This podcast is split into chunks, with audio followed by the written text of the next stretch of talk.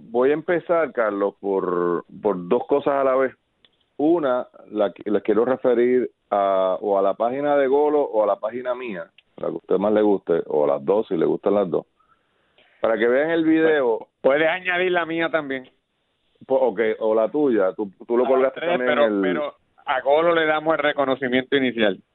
Correcto, Golo, Golo es quien a través de su fuente, los agentes 00 Calle, que es la especialidad de Golo, eh, le llega este horrible video de un grupo de policías del municipio de San Juan abusando de un ciudadano. He tratado de ser objetivo y tranquilo en mi descripción. Eh, da vergüenza. Yo siempre he defendido a los policías de abajo y siempre responsabilizo a la gerencia. En mi página también colgué de Metro, no sé si tú lo tengas en la tuya, si no te sugiero que lo pongas. Metro fue el único, el, por lo menos el único medio que yo he visto que haya reseñado esto. Eh, y la respuesta de la gerencia. Y da vergüenza. Me perdona Caldero, usted siempre ha estado en mi libro de la gente decente del país y lo sigue estando. Yo le solicito que revise su postura y eh, meta mano. No, no hay forma, no hay forma de justificar ese abuso de la policía municipal de San Juan, que llegaron a exceder los ocho, los diez eh, efectivos para intervenir, para describir a la gente que no lo haya visto, ¿verdad? Debió haber empezado por aquí.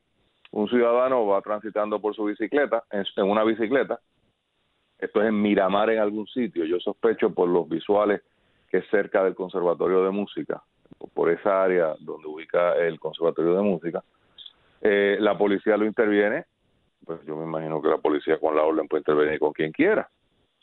Eh, pero el ciudadano dice, mire, yo voy para el supermercado o vengo del supermercado, él dice que va para el supermercado.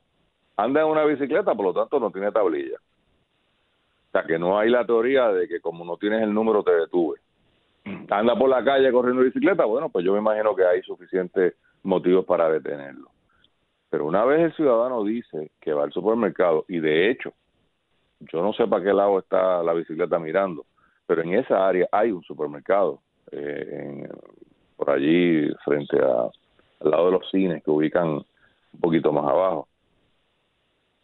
Eh, oiga, de ahí para abajo es un abuso y una arrogancia por parte de los policías. Llegan, empezaron dos y llegaron como ocho. Parece que los policías municipales de San Juan no tienen nada que hacer. Ya sabemos por qué hay, los asesinatos están, por qué la, la violencia doméstica está como está, por qué los robos están como están, porque es que los policías de San Juan aparentemente Caldero los tiene abusando de los ciudadanos y no haciendo sus funciones. Muy triste que la alcaldesa de San Juan coja el mismo estribillo y la misma actitud de la gobernadora de Puerto Rico, que cada vez que le llega un problema no es de ella y hay que investigar, sí hay que investigar. ¿Y qué usted va a hacer hoy? Hoy, alcaldesa. Usted tiene en la calle gente con con actitudes equivocadas. Y esta información, Carlos, ya me había llegado de algunos residentes del Río San Juan, que hay unos policías municipales por allí que se creen el sheriff de Cochise. De nuevo, todos estamos bajo estrés, todos estamos encerrados, todos estamos dispuestos a ceder en algo nuestros derechos civiles y que el récord debe estar claro. Yo apoyo la gestión de la gobernadora con la orden eh, ejecutiva obviamente la critico cuando hay que criticarla, le sugiero modificaciones cuando hay que hacer la sugerencia, pero el concepto yo no estoy en contra de él, yo creo que lo correcto y lo único que podemos hacer es escondernos porque este gobierno no sabe lo que tiene entre manos, ninguno de ellos, ninguno de ellos. Eh, así que Carlos, yo no, no sé qué más decirte, ah, perdóname que lo iba a estar con otro tema, por exactamente las razones que discutimos en este programa hace dos días, fue desestimada sumariamente la demanda de la ACLU eh, porque no tienen standing, punto. O sea, ya lo discutimos una vez, no sé si valga la pena volverlo a, enfatizar, pero eh, la demanda estaba mal hecha y lo podía un estudiante de primer año de derecho que hubiese cogido procedimiento civil sabía que esa demanda no iba para ningún lado. Es una sentencia breve de tres páginas firmada por el juez Antonio Cuevas Ramos. Pero Caldero, léete la demanda y léete, para que sepas cómo no se hace una demanda, y léete la sentencia. En negritas, el juez Anthony Cuevas Ramos dice, debemos enfatizar que la conclusión a la cual llegamos en estos momentos, eh, esto lo añado yo, o sea, desestimar por falta de legitimación activa, continúo con el juez. No significa que una persona con legitimación activa para hacer los cuestionamientos incluidos en la demanda pueda proceder a que estos se discutan en sus méritos. O a los abogados, busquen su buen demandante, no fabriquen casos. Esa es la traducción en Arroyo Habichuela. Oye, Carlos, en el video está el demandante. Este señor ha sido víctima de la ejecución torpe, abusiva y violatoria de los derechos civiles de los puertorriqueños por parte de unos gendarmes de la alcaldesa de San Juan. Carlos. Eh, eh Luis, mira, eh, cosas. En primer lugar, yo creo que eh, ciertamente el pueblo, pero sobre todo los funcionarios gubernamentales, tienen que estar claros que en momentos de crisis tú podrás flexibilizar eh, las disposiciones de la Constitución, pero la Constitución ni se apaga ni suspende aún en los peores momentos de crisis. Y a veces en los peores momentos de crisis que más importantes son las protecciones constitucionales. Así que eso es importante tenerlo claro.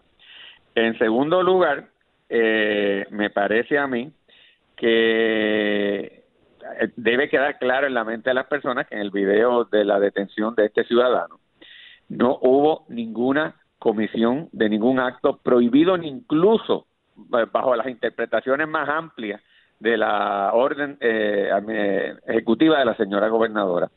Como tú señalas, eh, el policía la policía pudiera detener a alguien cuando ve que en principio pudiera haber algún tipo de violación de ley, porque la regla general es que debemos quedarnos recluidos en nuestras casas.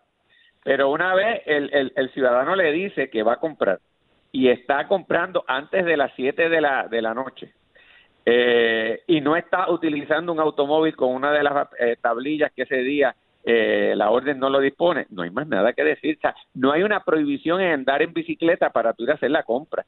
¿O, qué es lo que se pretendía? ¿Que fuera a pie? O sea, no, igual, había... Igual lo para. Por eso, pero el mismo, pero el mismo, por eso, pero tampoco había base. O sea, no, jurídicamente, una vez el ciudadano explica, se acabó. Todo el despliegue posterior es así, era totalmente innecesario eh, y me parece a mí un, un, show desproporcionado y, y, nefasto. Y aquí este un mensaje al Estado, a los policías que de verdad están también ah, pasando un momento difícil y exponiendo su salud y comprometiendo también a su familia.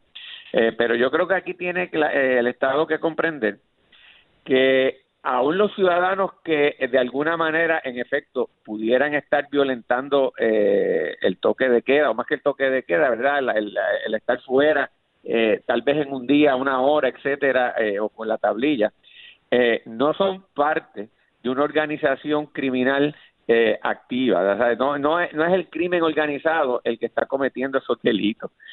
por lo tanto, el manejo de la fuerza policía aquí del Estado sobre ese infractor tiene que ser distinta. Porque ayer, con lo que hicieron, Luis, tú conviertes a muchos ciudadanos que están, que comprenden como, ¿verdad? lo que estamos viviendo y, y están dispuestos a participar y apoyar la orden de cierre y el toque de queda, los conviertes hostil a ella. Tú tienes que coger a ese ciudadano o desorientado, mal informado o desconsiderado a que se convierta en un agente más para protegernos a todos. No lo puede subvertir ni poner a todo el mundo encontrado con la orden. Entonces yo creo que es una cosa importante.